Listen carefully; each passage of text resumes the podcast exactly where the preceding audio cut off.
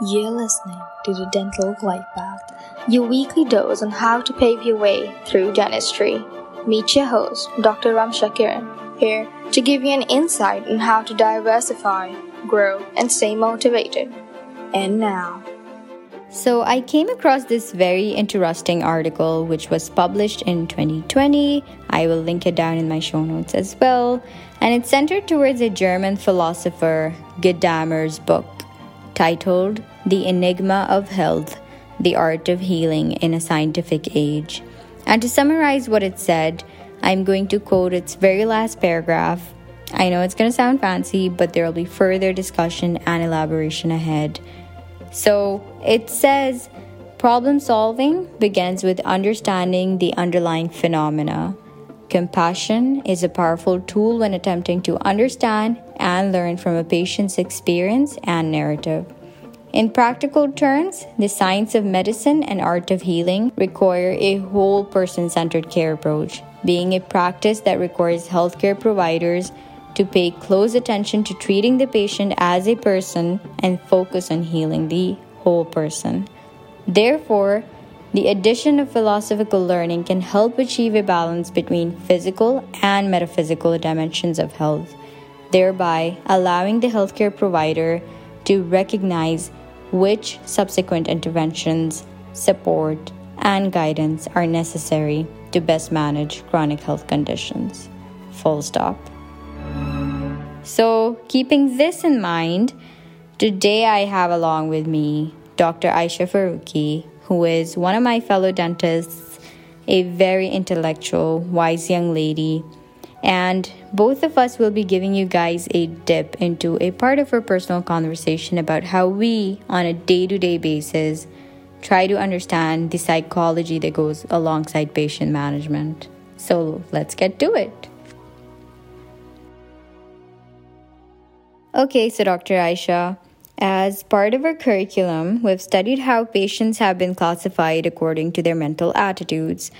So I want you to begin with sharing an experience that had you thinking, okay, compassion really is a powerful tool when dealing with certain type of patients.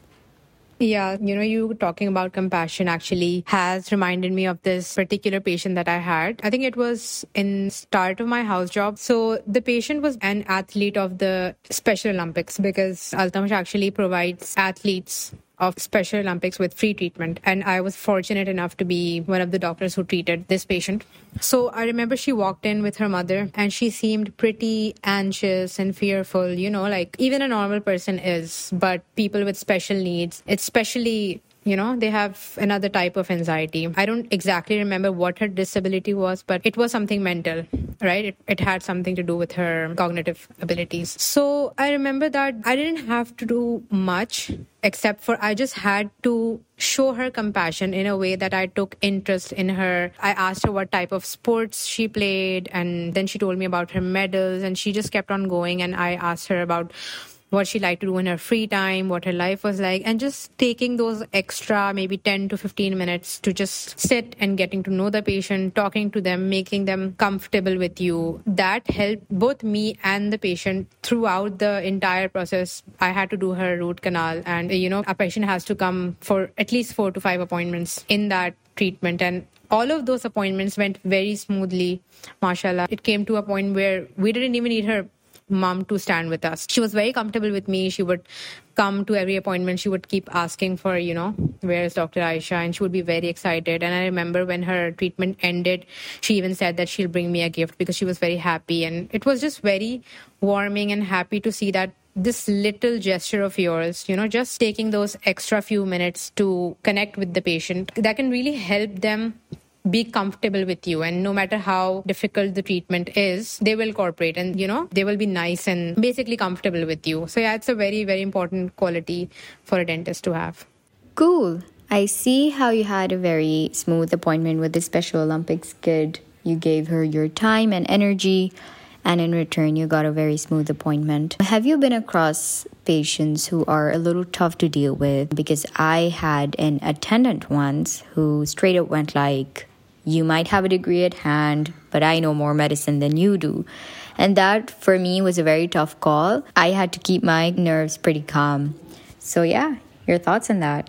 Obviously, when especially when you're a medical worker working in Pakistan, you deal with this. I think everyone has had an experience with this because people usually just tend to think that they know what kind of treatment they need. You know, they already have a diagnosis in mind. They perhaps even a lot of the time they have a treatment in mind and they would come to you and they would say that this is what we want you to do. And they will even provide you with a time frame they would even tell you how many appointments they're available for, which is okay. But, you know, a lot of the times when we make a diagnosis, when we prescribe a treatment, it is up to us to decide how many appointments it'll take and how much time it'll take. Because instead of giving an appliance that is bad, that doesn't fit, or giving a treatment that is not appropriate, we need to give them the appropriate time frame. So I had this patient, I remember in the prosthodontics rotation, I had to make his denture, and he came in and he wanted his dentures to be made as quick as possible. I think I just gave him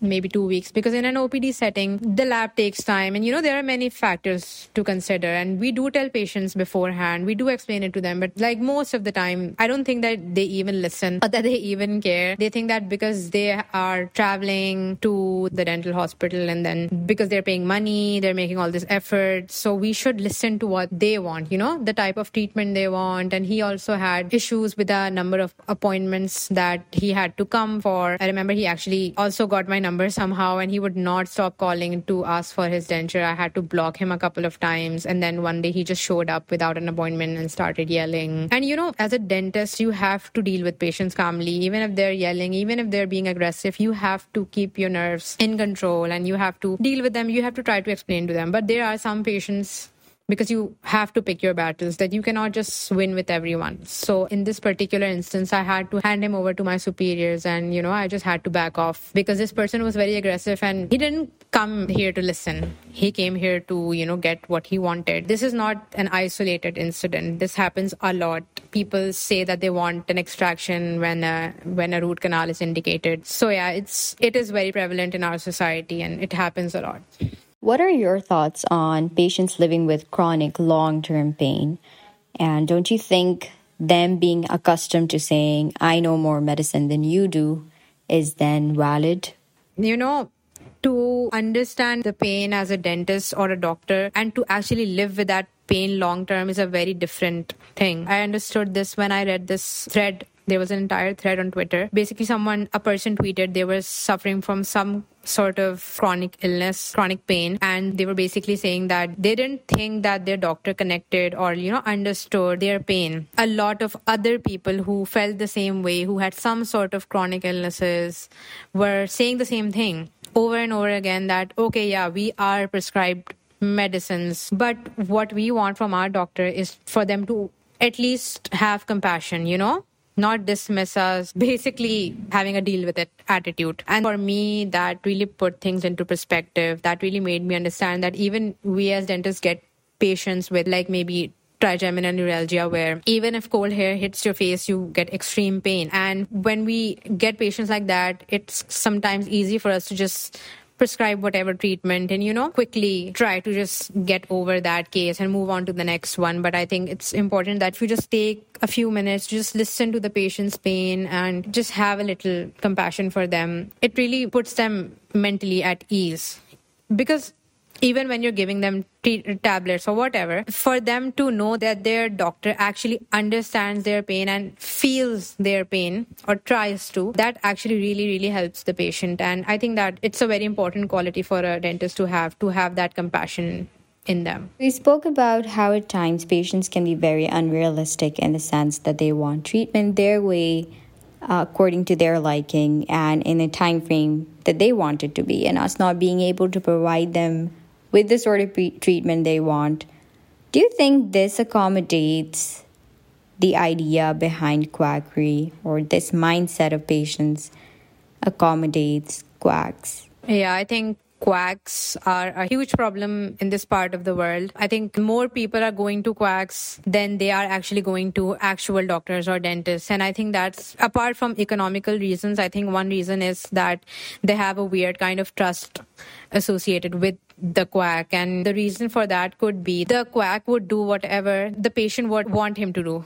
You know, they would provide them with treatment, quote unquote, that the patient wants. Because, like, let's be honest, they aren't actually interested in giving them treatment anyway because they don't know the treatment anyway.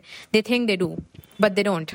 And so if a patient would want something in a particular time frame, in a particular price, in a particular manner, they would give it to them. And this gives the patient a false sense of trust. Obviously that trust isn't real because it is eventually broken when maybe 5 years later, maybe 2 years later, they do find out what happened to them was horribly wrong and then they do come to us. And i think by that time it has gone so far along that it has gone bad by that time that it is even difficult so difficult for us to salvage it. And most of the time we cannot. I think this is one of the reasons why quackery is so prevalent. People just want things done quickly. They don't care about if things are being done properly or not. They just know that okay our work is being done i'm going home i don't have to come again and again i'm getting my denture made in one day well, what else do i want so yeah, that's a that's a pretty big factor.